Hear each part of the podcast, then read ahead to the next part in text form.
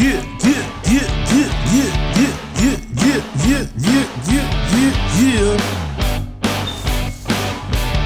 Back at it again, as y'all can see. This is a breaking news alert, a breaking news alert. It just went down at the Floyd Mayweather and Logan Paul weigh-in. Well, media, media day. But, this is gonna be a little more exciting than we thought.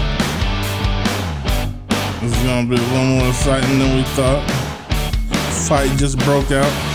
Fight just broke out. Breaking news. Fight just broke out at Mayweather and Logan Paul's media day.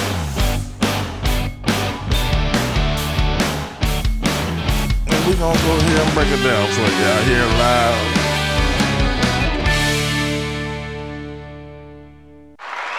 At HWRadio.com.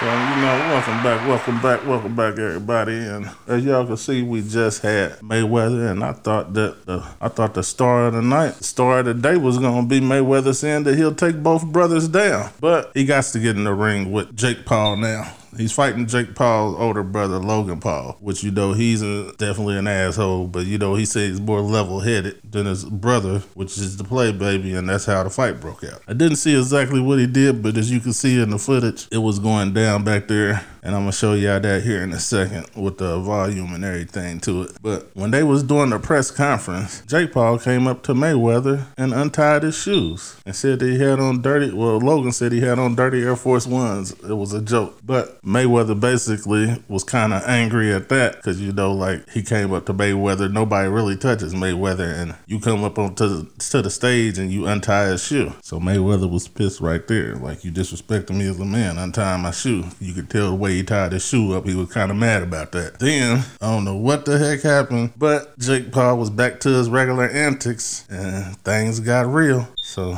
I don't really got to say much because y'all can see it. So go ahead and check out this video and y'all tell me what y'all think about what went down today.